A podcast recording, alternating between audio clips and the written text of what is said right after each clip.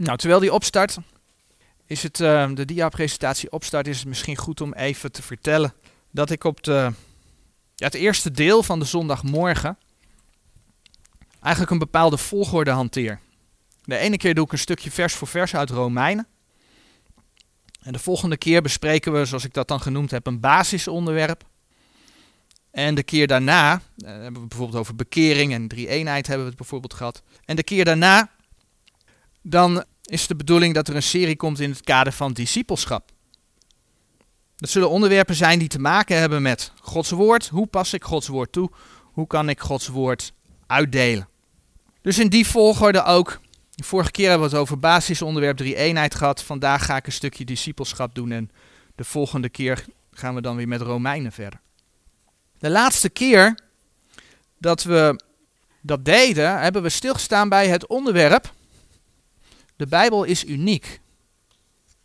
God de heilige, alwetende en almachtige schepper die openbaart zichzelf door zijn woord aan alle mensen. En ook zagen we toen dat de Heer zijn woord levend gemaakt heeft met zijn adem. En dan hebben we het dus over inspiratie. En heel kort liet ik toen zien dat God zelfs de kopieën van de schrift levend gemaakt heeft. En dat is heel belangrijk om te zien. En daar wil ik dan ook vandaag verder op ingaan. Maar allereerst, een vraag die denk ik snel te beantwoorden is, maar wat behoort de absolute autoriteit in het leven van de gelovige te zijn? En dan het hele leven, hè? In handel, in wandel, in de gedachtenwereld, totaal. Wat hoort daar de absolute autoriteit te zijn? Ik denk dat we het antwoord wel weten. Maar laten we kijken hoe de Heer Jezus, toen hij verzocht werd in de woestijn, op de duivel reageerde. In Matthäus 4, vers 4. De Heer Jezus was 40 dagen, 40 nachten in de woestijn. Hij had honger. En dan verleidt de duivel hem om van stenen broden te maken. En op dat moment zegt de Heer Jezus tegen de duivel in Matthäus 4, vers 4. Doch hij antwoordende zeide, er is geschreven, de mens zal bij brood alleen niet leven, maar bij alle woord dat door een, de mond Gods uitgaat. Allereerst zien we hoe de Heer Jezus de duivel te woord staat. Hij begint met, er is geschreven. Laatst was er een discussie. Toen haalde ik een tekst aan. En toen kreeg ik te horen, ja, doet er niet toe wat er staat. Je kunt je toch wel voorstellen dat. Nee, het gaat er dus wel om wat er staat. We zien hier hoe de Heer Jezus reageert. Er is geschreven.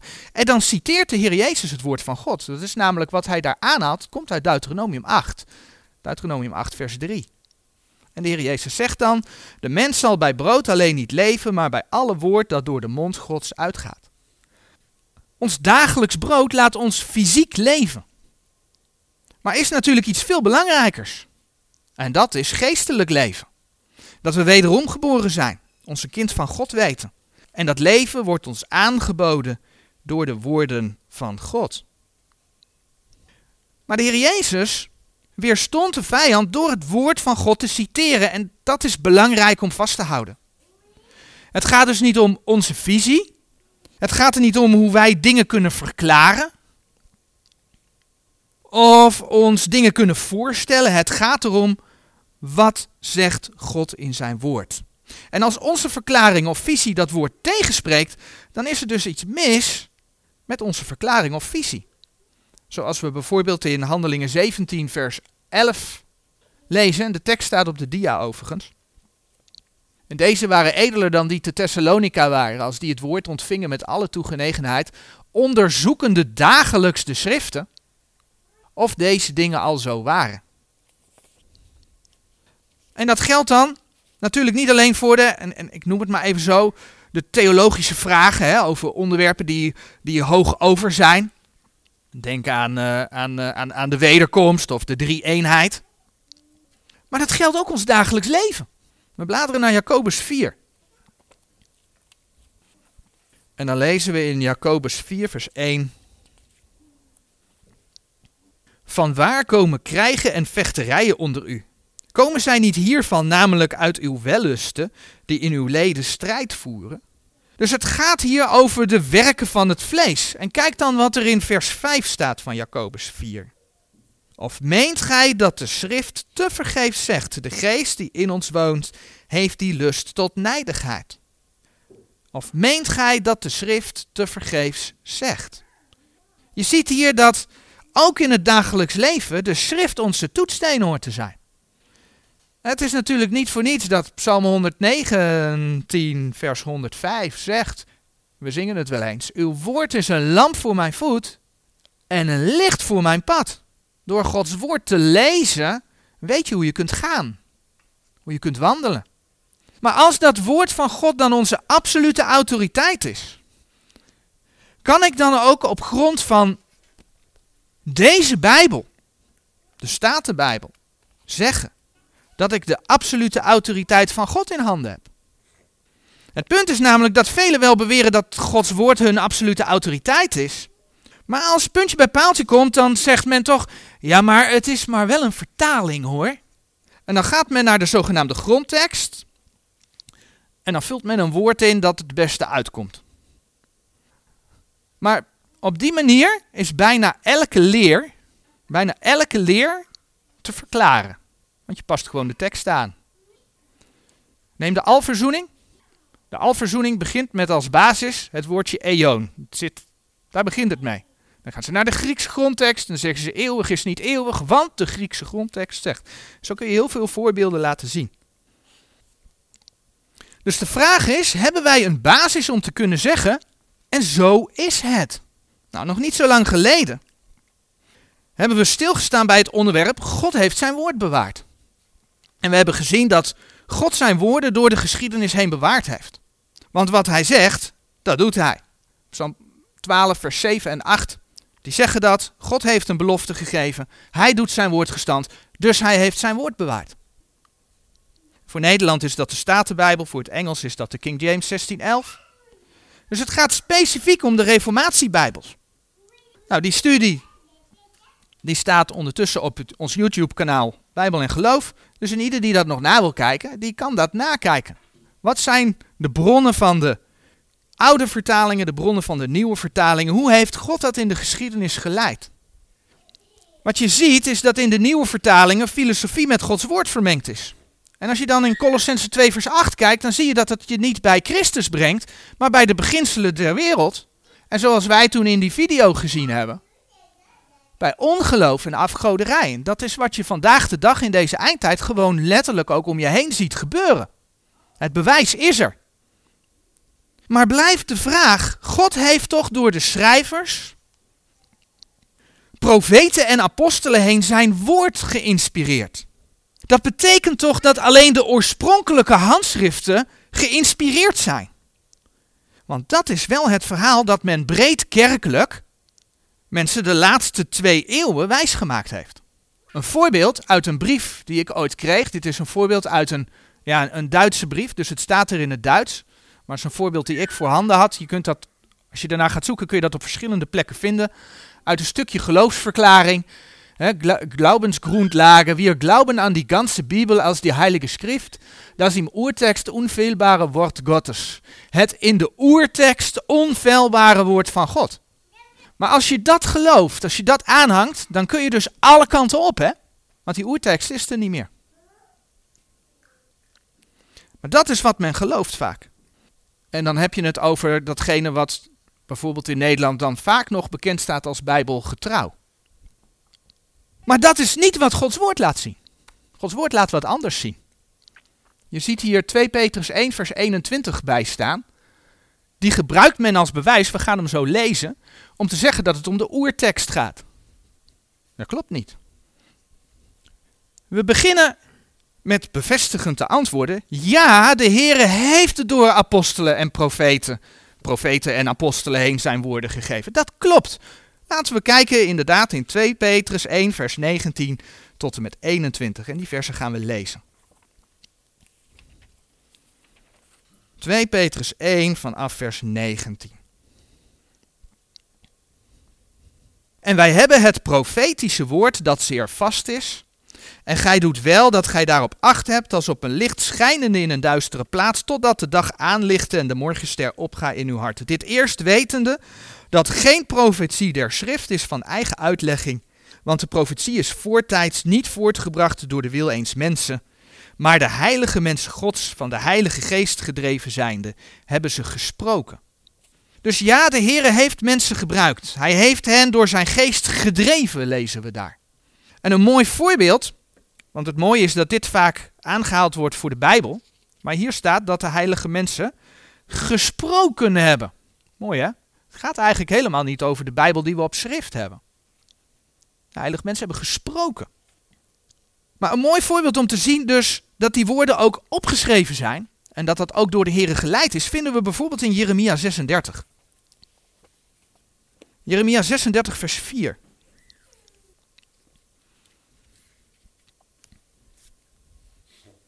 Toen riep Jeremia Baruch, de zoon van Neria, en Baruch schreef uit de mond van Jeremia alle woorden des Heren. Jeremia sprak de woorden des Heren, God hem ingegeven en Baruch schreef ze op, die hij tot hem gesproken had op een rol des boeks. En dan zijn er die zeggen, ja maar dat geldt alleen voor het Oude Testament. Want uh, als Petrus uh, het heeft over de profetie die voortijds niet voortgebracht is door de wil des mensen, ja, dan heeft hij het over de boeken van het Oude Testament. Maar de Heer laat wel degelijk zien dat de brieven in het Nieuwe Testament ook onder de schriften vallen. Als je bijvoorbeeld 2 eh, Petrus 3, vers 15 en 16 opzoekt. 2 Petrus 3, vers 15 en 16. Dan lezen we daar. En achter de langmoedigheid onze Heren voor zaligheid, gelijkerwijs ook onze geliefde broeder Paulus naar de wijsheid die hem gegeven is, u lieden geschreven heeft. Gelijk ook in alle zendbrieven, daarin van deze dingen sprekende, in welke dingen sommige zwaar zijn om te verstaan, die de ongeleerde en onvaste mensen verdraaien, gelijk ook de andere schriften, tot hun eigen verderf. Als dus het Oude Testament die andere schriften zijn, dan zijn dus die zendbrieven van de geliefde broeder Paulus ook de schriften. Anders hoef je niet over andere schriften te spreken. Dus ja, de apostelen hebben de schriften gegeven. Daar waren ze van op de hoogte. Het waren Gods woorden die ze doorgaven. De Heer laat dus zien dat hij zijn woorden, zijn heilige schriften gegeven heeft. En ja, er zijn natuurlijk veel meer teksten die je bij, daarbij kunt opzoeken. 1 Korinthe 14 vers 37, Gelaten 1 vers 11 en 12 en 1 Thessalonicense 2 vers 13. Allemaal versen die laten zien dat de boodschap, dat dat Gods woorden zijn. En dan komt de Heer. Over die tekst hebben we het wel vaker gehad. En hij doet door de profeet David heen een belofte in Psalm 12, vers 7 en 8. De redenen des Heren zijn reine redenen, zilver gelouterd in een aardesmeltgoed, gezuiverd zevenmaal. Gij, Heren, zult hen bewaren, gij zult hen behoeden voor dit geslacht tot in eeuwigheid. De Heer heeft gewoon die belofte gedaan. Hij zou zijn woorden, zijn redenen bewaren. Maar blijkbaar niet in de originele handschriften, want die zijn gewoon verloren gegaan. En toch heeft God die belofte gegeven, dus hoe kan dat dan? De vorige keer zagen we reeds dat de Heer zijn woord heeft gegeven door inspiratie, door met zijn adem des levens dat in te blazen. En we hebben toen gekeken naar Job 32 vers 8, Job 33 vers 4 en 2 Timotheus 3 vers 16. En die laatste gaan we nog een keer opzoeken. 2 Timotheus 3 vers 16.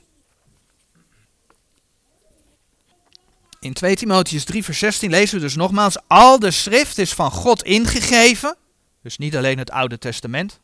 Al de schrift is van God ingegeven en is nuttig tot lering, tot wederlegging, tot verbetering, tot onderwijzing, die in de rechtvaardigheid is. En het mooie is dat we in de context, want hiervan worden ze ook altijd gezegd, ja dat is de oertekst, maar in de context staat ook vers 15.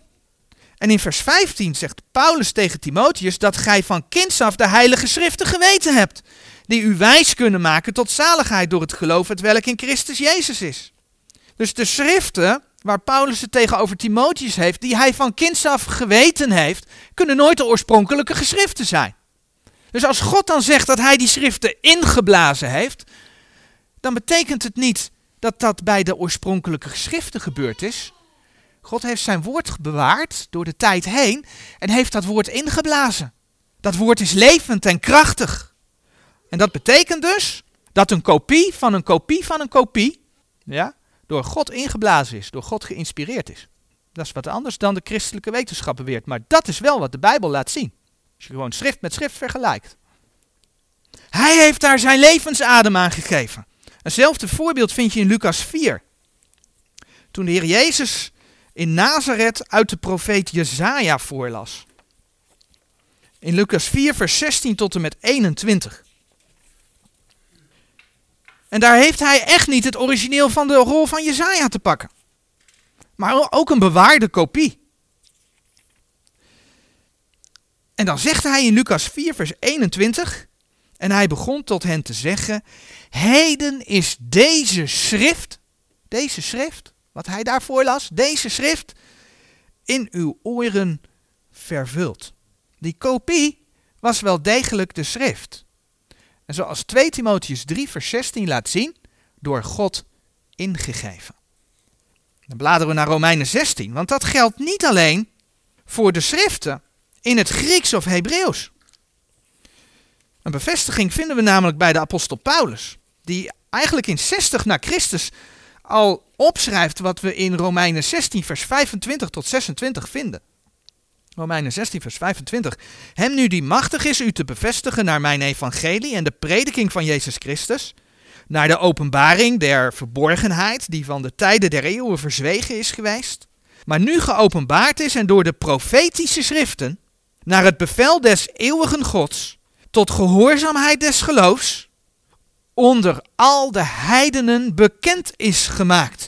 Hier lezen we dus dat Paulus reeds in 60 na Christus zegt dat de prediking van Jezus Christus door de profetische schriften onder al de heidenen bekend is gemaakt. De apostelen brachten Gods woord, zoals Marcus 16 vers 15 zegt, predikt het evangelie alle creaturen. Dat was hun opdracht. In Handelingen 2 lezen we over de gave van tongen. God vond het belangrijk dat de volken zijn woord, ja, zijn woord in hun eigen taal zouden horen. De boodschap in hun eigen taal zouden horen. Daarom gaf hij de gave van tongen. En dan zegt Paulus in Romeinen 16 dat zijn woord onder al de heidenen bekend is gemaakt. Het leuke is, als je naar die video's gaat kijken, ook die eerste, dan komen ook de oud-Latijnse geschriften voor. Die gaan heel ver terug. En dan zie je dus dat ook in het Latijn, niet, niet, niet, de, niet, niet de, de, de veranderde Latijnse vulgaat van de Rooms-Katholieke Kerk, uit 300, 400 na Christus, nee, maar de oude Latijnse vulgaat, die kun je met de Statenbijbel vergelijken. Dat zijn de Bijbels van, de, van de, de oude groepen die onder andere ook door, door Rome vervolgd werden. Hun Bijbels werden verbrand. God heeft zijn woord bewaard. Ook wordt dit in Jeremia 36, gaan we weer terug naar Jeremia 36, nog eens bevestigd. God bewaart kopieën. Want wat gebeurt er met de boekrol van Jeremia? We hebben gelezen hè, dat Baruch het moest opschrijven. En dan gaan ze mee naar de koning. En wat gebeurt er? Koning Joachim verbrandt die boekrol. Verbrandt het woord des Heren. Kijk maar in vers 32 van Jeremia 36. Sorry, dat het verbrand wordt staat ervoor beschreven. Maar kijk wat er dan in vers 32 gebeurt. Jeremia dan nam een andere rol en gaf ze aan de schrijver Baruch, de zoon van Neria. Die schreef daarop uit de mond van Jeremia al de woorden des boeks dat Joachim de koning van Juda met vuur verbrand had. En tot dezelfde werden nog vele diergelijke woorden toegedaan. Het origineel door de Heere geïnspireerd was dus vernietigd. En er wordt een tweede gemaakt, waarin al de woorden van het eerste boek werden opgenomen, maar er werden nog meer woorden aan toegevoegd. En dat alles was onder de opdracht van de Heere God. Kijk maar in Jeremia 36, vers 27 en 28. Dus daar waar wij de opdracht krijgen om niet aan Gods woorden toe te voegen en er niet van af te doen. Spreuken 30, vers 6, Deuteronomium 4, vers 2, Openbaring 22, vers 18 en 19. Daar zien we dat de Heer wel aan zijn eigen woorden toevoegt. Het origineel geïnspireerde geschrift hoeft dus niet eens overeen te komen. Men is altijd op zoek, zogenaamd, hè, naar de oudste, want de oude Latijnse laat men weg. Ja, zogenaamd is men altijd op zoek naar de oudste, maar dat komt omdat de oudst gevonden Griekse handschriften namelijk aangepast zijn. Die zijn, uh, dat is zelfs aan te tonen aan de hand van die manuscripten zelf. Dat daarin gestreept is, gekrast is, dingen leeg zijn gelaten. Maar goed, het origineel, het oudst bewaarde geïnspireerde geschrift, hoeft dus niet eens het complete woord van God te zijn. God bewaart, en dat zien we in dit voorbeeld, zijn woord ook in de kopieën. En sterker nog, we hebben dus gezien dat hij de kopieën beademd heeft. Maar ik hoorde geluiden al hè, van sommige mensen, oké, als dat zo gaat, dan uh, heeft God natuurlijk de nieuwe vertalingen zeker ook uh, bewaard. En dan zijn dat ook kopieën. Nee. Het punt is dat dus in de geschiedenis een spoor aan te tonen is waar de Heer zijn woord bewaard heeft. Dat hebben we toen in die studie van wat maakt mij een, een bijbelgelovige. God heeft zijn woord bewaard gezien. Maar er is ook een spoor waar men Gods woord met filosofie is gaan vermengen. Dat stond helemaal niet onder opdracht van de Heer, want daar waarschuwt de Heer juist tegen. Colossense 2 vers 8. Daarom zien we om, om, om, om de Bijbels van vandaag de dag, als het daarom gaat, dat het tot op de King James 1611, tot op de Statenbijbel, dat er sprake is van bewaring. En zelfs, want daar spreekt Psalm 12 vers 7 en 8 ook over, over zuivering. Gods woorden zijn zevenmaal gezuiverd. Maar vanaf 1880 na Christus is men Gods woord niet aan het bewaren, maar via de schriftkritiek zijn we bij de afval van het geloof gekomen. En dat komt niet alleen tot uiting in de nieuwe vertalingen, maar ook in de Griekse en Hebreeuwse lexicons die men daar tegenwoordig voor gebruikt. Op de site staan daar verschillende artikelen over op het YouTube-kanaal. De video De Wetenschap is tegenwoordig toch veel verder. Dus als jij Strongs gebruikt naar je Statenbijbel, kom je vaak uit op de woorden van de nieuwe vertalingen. Dus we moeten niet naar Grieks en Hebreeuws gaan. We moeten de schrift nemen zoals die is en schrift met schrift vergelijken. Want God heeft zijn woord bewaard. Wij kunnen dus wel degelijk weten, want God heeft het beloofd, opnieuw Psalm 12 vers 7 en 8, dat God zijn woord bewaard heeft. En ja, als je dan naar de vruchten in de geschiedenis gaat kijken. De vruchten van de Statenbijbel en de King James 1611 laten zien dat dat boek inderdaad Gods adem draagt. Want nadat die uitkwamen, gedrukt werden, verspreid werden, is er over de hele wereld een beweging van opwekkingen gaande. Allerlei predikers die Gods woord brengen en vele mensen die tot geloof komen. Dan hebben we het over de periode van circa 1650 tot 1900 na Christus. En ja, hier staan enkele plaatjes. Er zijn veel meer predikers geweest die het gepreekt hebben. Het zijn slechts enkele voorbeelden. Maar die zijn de hele wereld over gegaan. En er waren grote opwekkingen. En wat is de vrucht van de nieuwe vertalingen? Is dat we vandaag de dag in een tijd van afval van geloof leven. En het woord wordt steeds vager gemaakt. Mensen, dat is ook weer een bewijs dat het gewoon klopt. We leven in Laodicea. Kortom, wij kunnen wel degelijk zeggen, er is geschreven. Gods woord is tot ons gekomen in de reformatietekst. En het mooie is, het is geen Bijbel van de reformatoren. Wel een reformatiebijbel, maar niet van de reformatoren. Duizendjarig vrederijk, dat Jezus koning wordt op aarde, geloven ze niet. Maar het staat er wel in. Weet je waarom? Omdat men toen Gods woord gewoon letterlijk bij de mens wilde brengen. Men had een verlangen naar Gods woord. Men wilde afstand nemen van de Roomse katholieke kerk. De doop op basis van geloof komt niet bij de reformatoren vandaan, maar het staat wel in Gods woord, staat in de Statenbijbel, wordt er tegenwoordig uitvertaald, weggelaten. Maar het staat in de Statenbijbel. Dat Israël niet voor eeuwig afgedaan heeft, komt niet bij de reformatoren vandaan, maar het staat wel in de Statenbijbel. Zie je dat God zijn woord bewaard heeft? Conclusie, teksten of delen van teksten die veelal weggelaten worden in nieuwe vertalingen, horen er dus gewoon in. Net of het er maar drie zijn. Er zijn er natuurlijk veel meer, maar dat zijn drie voorbeelden. Marcus 9, vers 44 over de hel wordt weggelaten. Handelingen 8, vers 37 is die tekst over de doop van het geloof, wordt tegenwoordig weggelaten. Staat in de Statenbijbel, het hoort er gewoon in hoor. Hetzelfde is 1 Johannes 5 vers 7 over de drie eenheid. Wat een heel groot ding is, soms. Maar het staat erin. En als God dan zegt, deze drie zijn één, dan is het gewoon zo. Want het staat geschreven. De Heer heeft zijn woord, ook vandaag de dag, als autoriteit, hoogste gezag voor ons, voor jullie, voor mij, gegeven. Amen.